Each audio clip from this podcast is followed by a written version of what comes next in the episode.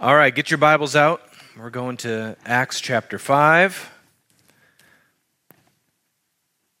I can already tell I'm not going to stay sitting very long. All right. Acts chapter 5. We're starting in verse 21.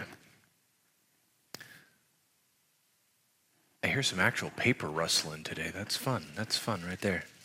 I hear you, Dolly. I got you. All right. All right. Lord, we ask for your blessing on this time. We are coming before you with our, with our hearts open to be taught. Uh, would you speak to us, Holy Spirit, through your word? We're not, we're not coming proudly or with, with ideas that we, we think we can tell you what your word says, but you get to teach us now. We're open to that. We're humble before you. In Jesus' name, amen. All right. You remember where we're at in the storyline? Um, Peter and all of the apostles have been arrested. They were, uh, this was a big, a big PR stunt. Well, it wasn't really a stunt, it was a statement on behalf of the high priest. They were officially saying, We don't want none of that. We don't want none of this Jesus stuff going on.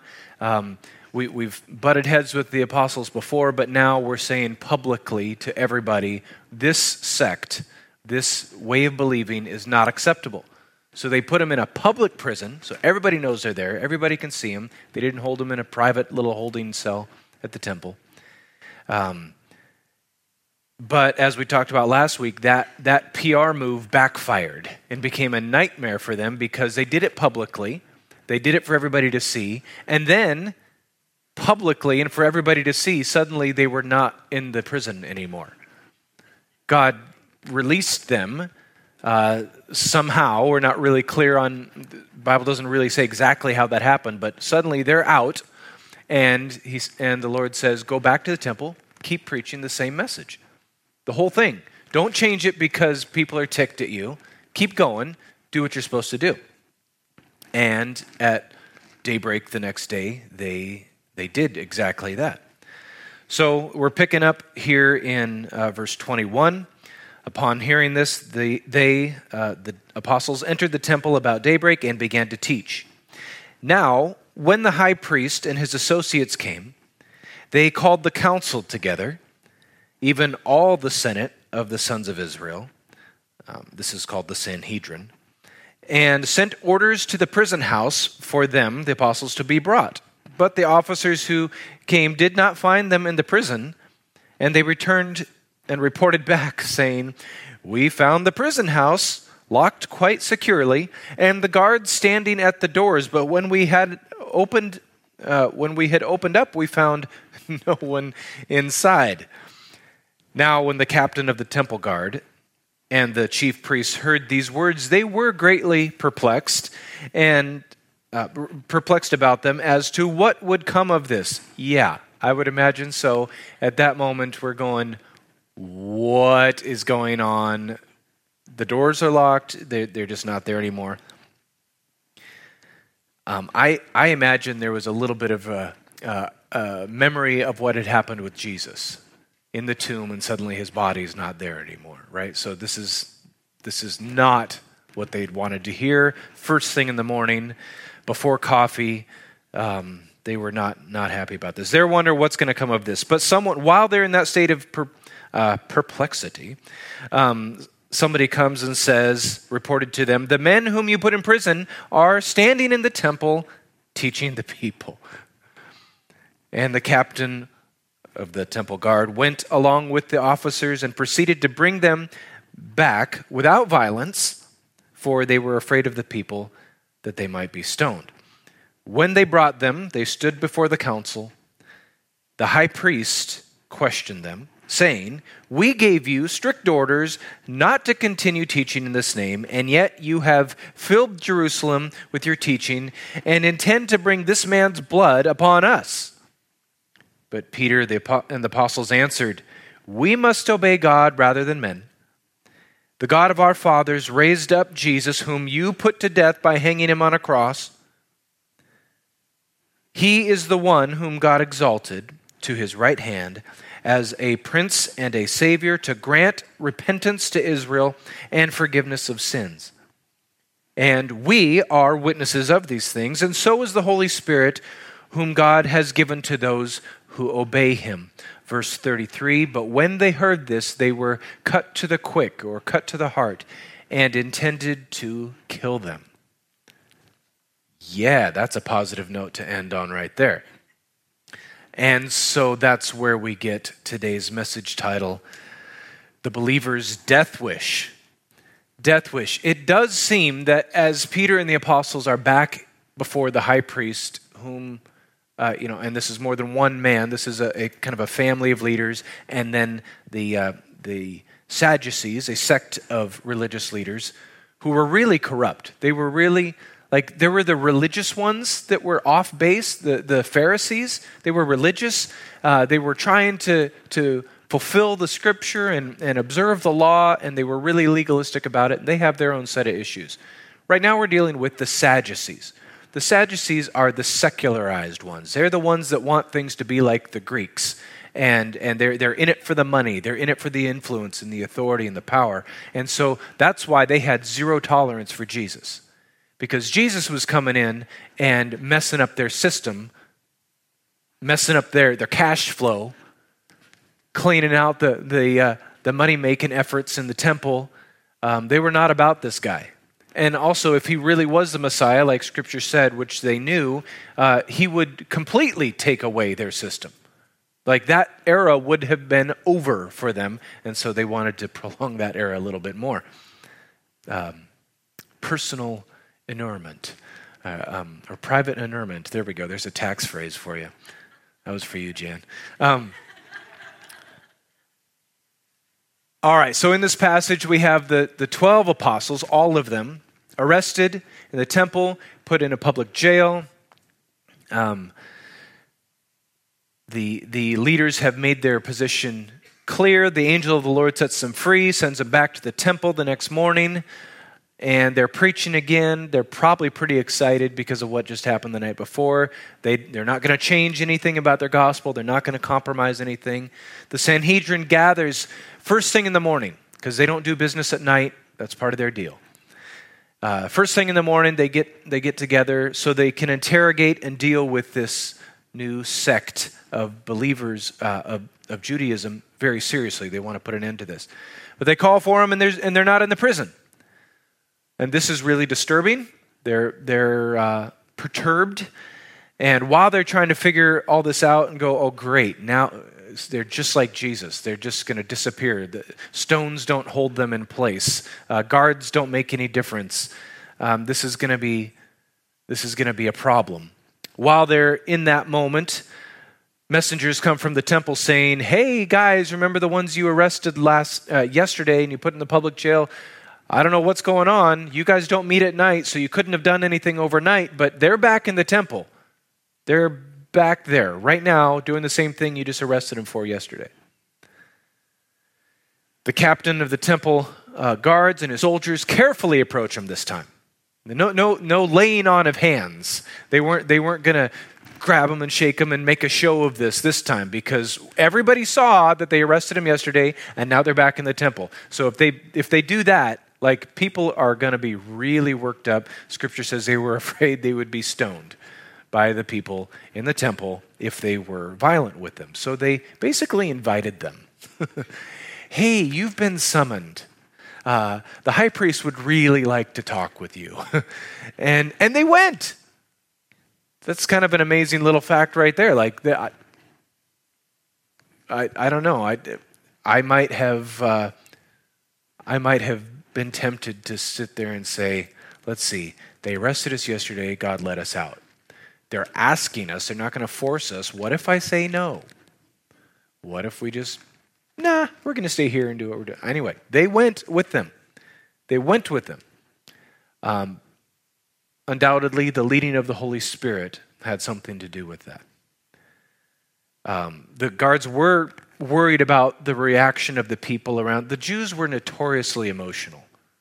Uh, the Romans, the Rome, we see this in Roman history uh, documents. The Jews were like a problem because if you did one wrong thing, they were going to be rioting in the temple and Jerusalem would go up in flames and we'd have to squash a rebellion again. Like the Jews were a known problem and the Jews themselves knew this and kind of took pride in this. And and they were just like, you know, so so so the temple guards who were Jews knew this and they were like, we, we ain't starting nothing today. We're not we're not we're not doing that. The apostles go with the soldiers. They go of their own free will without the use of force. And, and then they get before the Sanhedrin. The Sanhedrin is called, they met in a room called the, the Hall of Hewn Stone. And it was kind of a half circle setup where all of the, the leaders of the tribes of Israel and, and religious leaders would sit in a semicircle like this. The high priest would sit on uh, almost a throne up front. And then the, the subject matter or the person speaking would be in the center of this semicircle.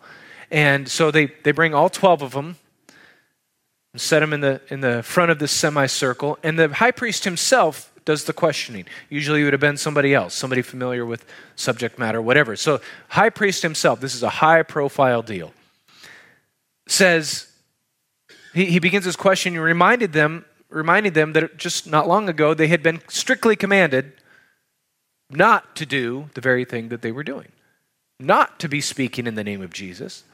And, he, and then he says, You have, instead of listening and obeying, you have filled Jerusalem with your teaching. And you're intentionally stirring the wrath of all the people toward the high priest and the Sanhedrin because they were the ones that had Jesus killed. Remember what I said just a moment ago about the Jews being very emotional people? The high priest knew this too. And they were trying to handle this really well and really, you know, use their brains and, and be politically savvy on this. But they knew that the Jewish people, if the teaching of the apostles really got a majority, they might like actually be in trouble and fear for their lives. The people might they were that volatile. The high priest says, You're, you're intentionally doing this. You're trying to turn people against us. and Peter responds, this is actually where we get our, our, our sermon title, uh, the death wish part, because Peter just seems to have this death wish. He just like, okay, take a step back, Peter. Be a little bit more political in your approach here. You don't have to say it so bluntly and in their face. It, it's like the verbal middle finger, right? It's just like, oh yeah? he, so he quickly he turns it around. He quickly reminds the high priest of what he had said the last time they were together in this room, which was, "You decide for yourself: should we obey God or man?" So he, he starts with that. He, he says, "We must obey, uh, obey God rather than humans." And we obviously have a conflict here. So what's going to happen?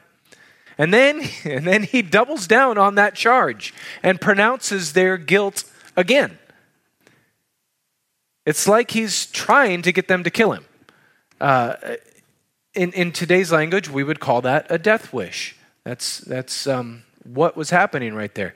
At least it, it would appear that way. And then next, Peter concisely describes the heart of the message that is causing all this trouble, the heart of the movement.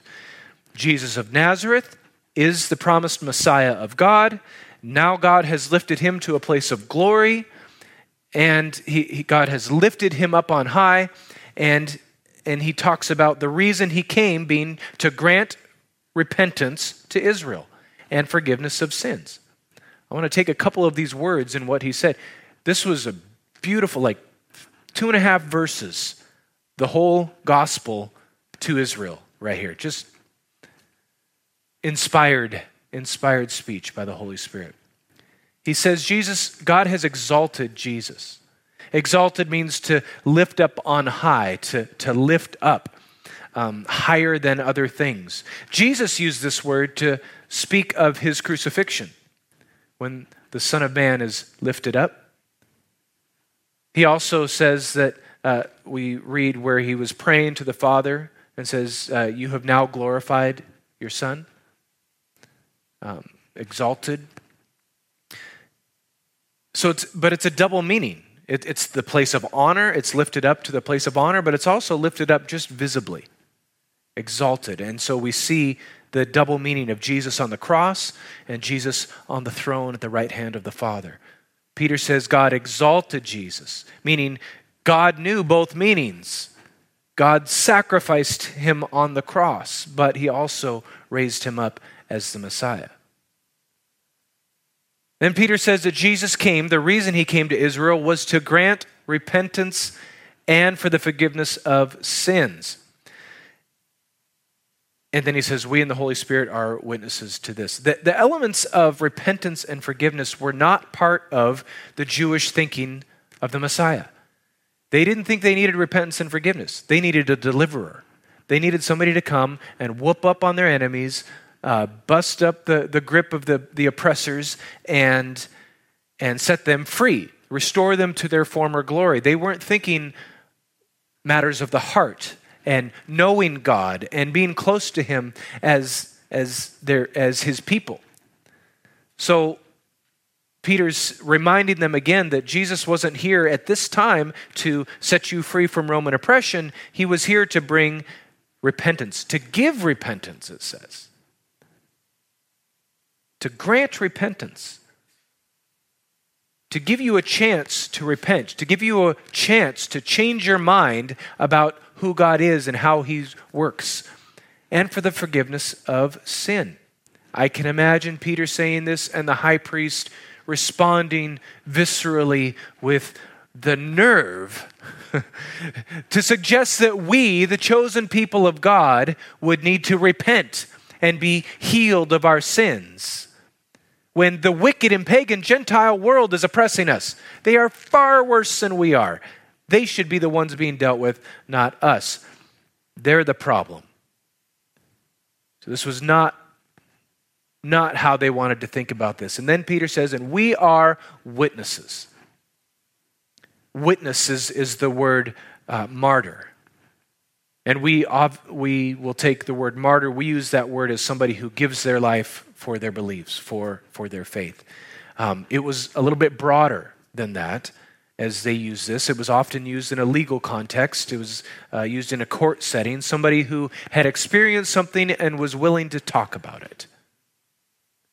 One who was mindful, one who heeds the details around them and what they experienced. A witness was one who verifies, affirms, and declares what he has himself seen or heard or knows by any other means. It was one who was a spectator of something, and now they're willing to tell the story of that.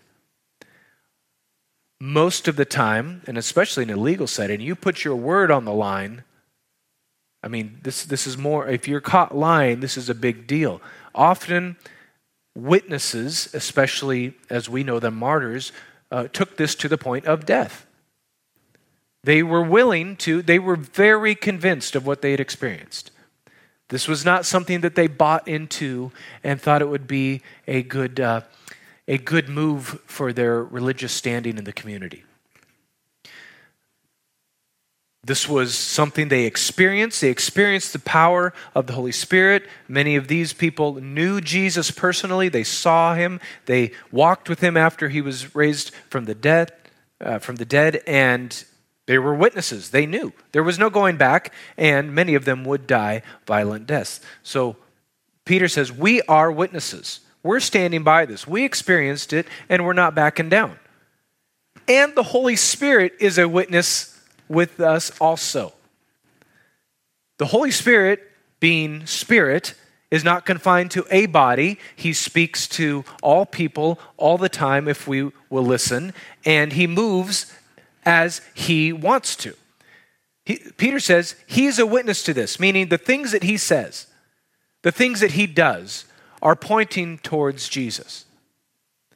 The way that he will speak to your heart, the way that he will move, the supernatural things that are happening that we're all talking about, they are pointing towards Jesus. This message from Peter makes the Sanhedrin and the leaders so angry that they are already intent on killing them by the time they're done speaking. The apostles not only have said this to their faces, but are apparently telling the people in the city the same thing. And they're saying that these guys are to blame. That's not okay. How dare you defy us, the authority? The next passage we'll, we'll study has to do with um, the Lord bringing some restraint by wisdom to that context, but we'll deal with that another time. Right now, they're ticked. These dudes are going to die. Okay. So what does this what does this mean? We continue to see the apostles filled with boldness to obey. We continue to see the Holy Spirit's leading them and giving them things to say in the face of intense pressures and very real threats. We continue to see the opposition to the gospel for political reasons power, wealth, influence, um, and those things that would be compromised by Jesus' message of repentance and forgiveness. But here in this moment, we see a, kind of a new level. A new level of opposition, a new level of rage. And it's caused by, as we read here, the conviction of the Holy Spirit in their own hearts. These are not people that are following God and really want to know Him. And yet, the Holy Spirit brings conviction to their hearts. Luke says it like this in Acts He says, They were cut to the quick, they were cut to the heart. That, that word for cut to the quick, cut to the heart, is literally, if you were to paint a picture of this word, it means to be sawn asunder or divided in two by a saw, to be cut through and divided mentally, or to be rent, torn apart with vexation, cut to the heart. There's only one other time in Scripture this word is used, and it's in the Old Testament. It was a, it was a Hebrew word, but the Greek word that the translators in, in, in Greek used for this word is the same. One time it was used in First Chronicles. It's in the Old Testament. And it literally meant people cut in half with saws. It, this is how Old Testament peoples handled enemies, uh, enemy cities and their inhabitants when they sacked the city. They also ran them over with heavy farm equipment. Uh, that, that passage in uh, First Chronicles says um, iron harrows. So they, they lay them out on the ground and run them over, cut them all up. Uh, this, this was just this was just normal. Nobody thought twice about this. But that's the word that we're talking about when it says cut to the heart. You got the visual there? It's kind of nasty, gory. Yeah, these guys were messed up. They were messed up. Their, their emotions were all over the place. They're angry, and they have experienced the conviction of the Holy Spirit in this moment. They were sawn asunder. Their, their, their hearts were cut. Their conscience was so troubled by the truth of what they heard, and they had grown so defensive and then enraged in response. It was as if their heart was being cut in two. I also think of the passage in Hebrews 4 where it says, The Word of God is living and active and sharper than any two edged sword piercing as far as the division of soul and spirit, both joints and marrow, able to judge the thoughts and intentions of the heart. The Holy Spirit is speaking, He's bringing conviction, and this is their response. As we study this scripture, even, even narrative parts like this, we must be putting ourselves in a position to learn from the Word. Holy Spirit, what are you speaking to me? What are you saying to us? What does this mean? What eternal truths in this passage am I to, to pick up today? And I see two questions inspired by this passage. One is Do I have this level of boldness and conviction in Jesus as my Lord and Savior? In the ministry of the Holy Spirit through me? Do I have this, this level of confidence that we see exhibited in the apostles um, to face challenges like this? I have to pause and I have to think about that. That's probably not a simple answer. unless it's just a straight no. and then that's pretty simple. No, I don't. I don't have that. But I think, you know, I'd like to think, I like to think that in certain circumstances I would. But I have to be honest with myself about that, and I have to open myself to the Holy Spirit in that. This is the example set for us. These apostles, they have this level of confidence and boldness filled with the Holy Spirit. So I am to be like that. Am I like that? The second question is Is the gospel message that comes from me a message that evokes a response from people? Good responses? Really negative responses? Does it even register? Or is it something that doesn't make any difference at all to the hearer? I have to ask these questions with an honest evaluation of myself. Many times I need the Holy Spirit's evaluation because I don't even know how to look at myself. I'll, I'll think something that's completely untrue. I need the Holy Spirit to reveal these things to me. I'm asking myself this as well as you in this moment as we study this passage of Scripture. I certainly don't sit in judgment. We are just studying the Word together. So the questions again are Do I have this level of confidence and boldness in who Jesus is and the, Holy Spirit working through me? Have I had that experience with Him that makes me a witness? And does the message that I share of Jesus, however I share that, does that message evoke a response? I have learned that if I just think about these things mentally and keep it in the academic level, just for discussion's sake, it usually doesn't hit home and no real changes ever occur. I can be a professional student. I can, I can do that. I enjoyed my time uh, in, in studies and in schools, and I can get really good grades. Um, that's just the way my brain works. I, take, I do good with tests. I can cram and, and do that. But if I leave it all there in the cerebral, then it doesn't affect anything in my real life on the other side of that. So, as we hold these questions, it must go beyond here. We need to allow the Holy Spirit to look on the inside and speak to us.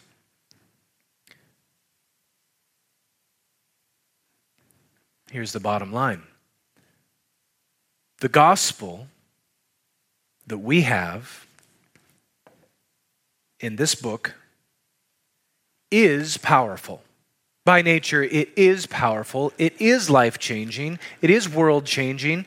Scripture it says that it is the power of God for salvation. It is powerful. It's not something that's just ho hum, another option, something that, pardon me, something that that uh, you can you can take or leave, and and maybe parts of it even that you like. And no, that's not. This is a life changing message. And it must be communicated with people that do not know it. This is who the church is supposed to be. This is the, the mission that we're on because we are dis, uh, disciples of Jesus. It must be communicated. And to communicate it like that, it must be so burned in our hearts that, that it comes out of us even when we're not necessarily making a conscious effort. The gospel we share must be the true and powerful message of the gospel of God. And when it is, it will elicit responses from people because the power of the Holy Spirit will accompany the preaching of the gospel. It will elicit responses. We see here in this, in this passage that it was a negative response, but undeniable that the Holy Spirit was bringing conviction and truth to these men's hearts. They just didn't like it. Now, plenty of other people were responding in Jerusalem, and, and they liked it. you know, that, that was a positive response. People were willing to give up everything to follow Jesus based on what they heard in the gospel and the Holy Spirit's accompanying ministry to their hearts. when he spoke to their hearts, they responded positively. If we are preaching, if we are teaching, if we are talking about or living out with our lives something other than the true gospel, it will not have that power. And so we come back to that question Is the gospel that we preach, the gospel that we live, something that evokes a response from the hearers, from those that witness our life?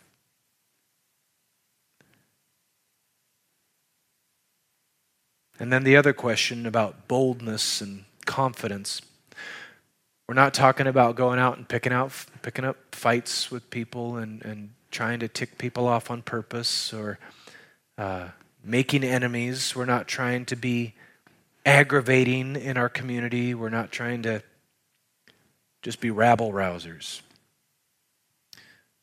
I'm thinking right now of a video that, that I've watched. I don't know, some, some of you have heard this, and Seth will laugh, but it's called The Honest Preacher. you should look it up on YouTube. It's really funny. it's really funny. And, and the longer you've been in church, the funnier it is. Um, the line from that video that, that sticks out to me is Don't be jerks, be good. but I mean, seriously, the, the boldness the boldness and the conviction is not going to come out in a way that degrades people that just picks fights with people um, it's not going to be coarse it's going to be holy spirit led which means it's holy and good and kind even if people respond negatively but we must be willing to take on a fight when it comes to us for the gospel's sake when it's about the gospel we stand firm when it's about commands from God, we stand firm. And this is where we must be willing to take on that same death wish that Peter had. I mean, for a believer, the death wish kind of thing uh, can also just be in the light of 2 Corinthians 5 8. We are of good courage. And I say, and rather prefer to be absent from the body than to be home with the Lord.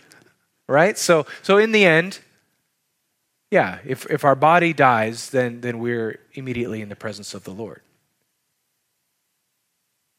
Peter and the apostles had that, had that mindset. It made the, the sacrifice or the putting their life on the line a, a, an easy thing because they knew that what was coming was better than what they had right now. They were willing to lay this down, they were willing to suffer. Ariella, come on up and play. Good timing. I know. They were willing to, to put their life on the line. They had that perspective. And, and that is the example that's put before us. That's what we see today as we study this is we must move in that direction. Let me, let me say that again. We must move in that direction.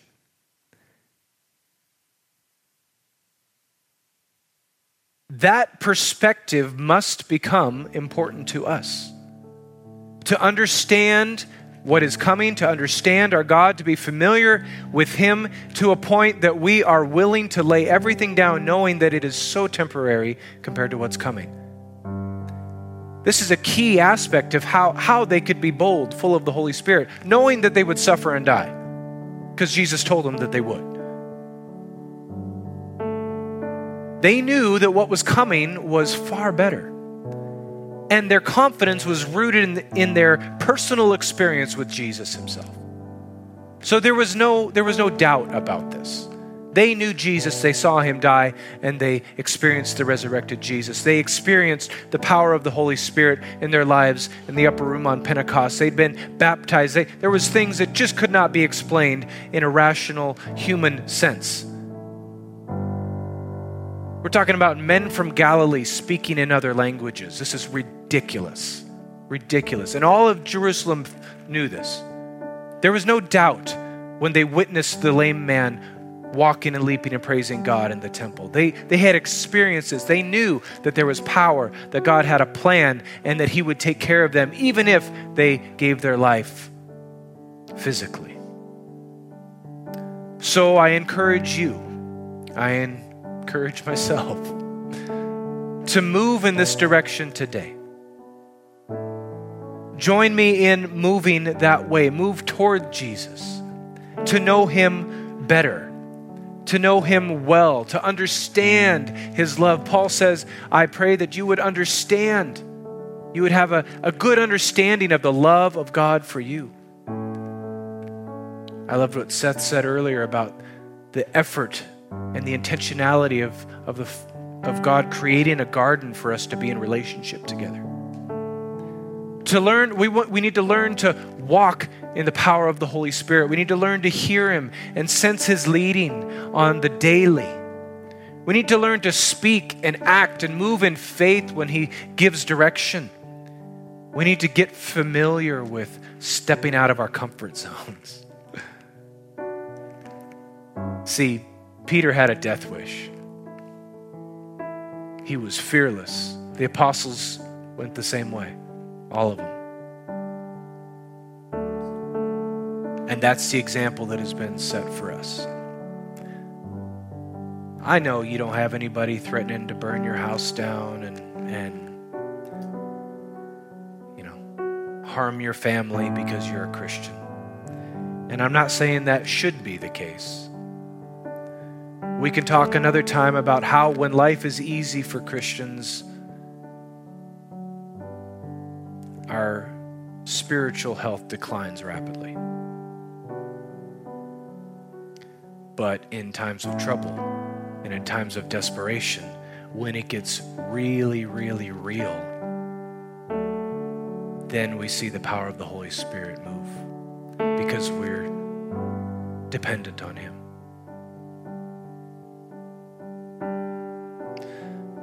Would you pray with me?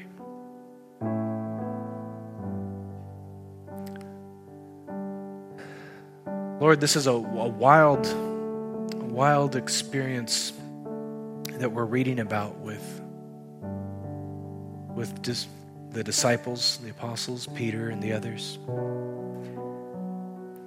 Sometimes it's a little hard to get to, to understand the mindset, the brazen boldness, and the pointing his finger right at the high priest, the, the one who's about ready to have him killed. To be willing to, to sacrifice all that, to, to hear the voice of the Holy Spirit say, Go do exactly the same thing that you've been doing. Don't change anything because they're threatening you. Lord, this is this is a boldness that we don't we actually don't really see a lot of opportunity for this to be exhibited in our culture right now. But Lord, we're asking that you would work in our hearts, that you would draw us to that place where, where the fire that comes from your presence would just kind of spill out in other places. Lord, we're asking that the true gospel, the pure gospel, would reside in us. And, and that gospel is what the world around us hears. One, because we need them to hear the gospel with power and not, and not a powerless gospel. And two, because we still need the pure gospel. We still need that pure gospel. Lord, we're willing to repent. We're willing to change the way we think about you. We're willing to, to come to you and ask for forgiveness for our sin. We're not going to let that be a barrier. Lord, Give us courage. Holy Spirit, lead us and distill this pure gospel in our hearts again. Lord, we're going to need we're going to need some real experience in your presence. We're going to need to to be with you in such a way that there is no doubt that we have experienced you. So we're asking you to to do that. Draw us to that place today. These are questions that you can continue to ask yourself as, as time goes, as you have moments with the Lord. Do I see that kind of boldness in my heart? And is the gospel that I present the pure gospel accompanied by the Holy Spirit's power? Are people affected by this? Or do we just play nice together? Lord, work in our hearts. We ask this in Jesus' name. Amen. Amen. As you go this week, may you be full of the power and the presence of the Holy Spirit. May your heart burn with passion for Jesus and your gospel carry the power of God for salvation. Amen.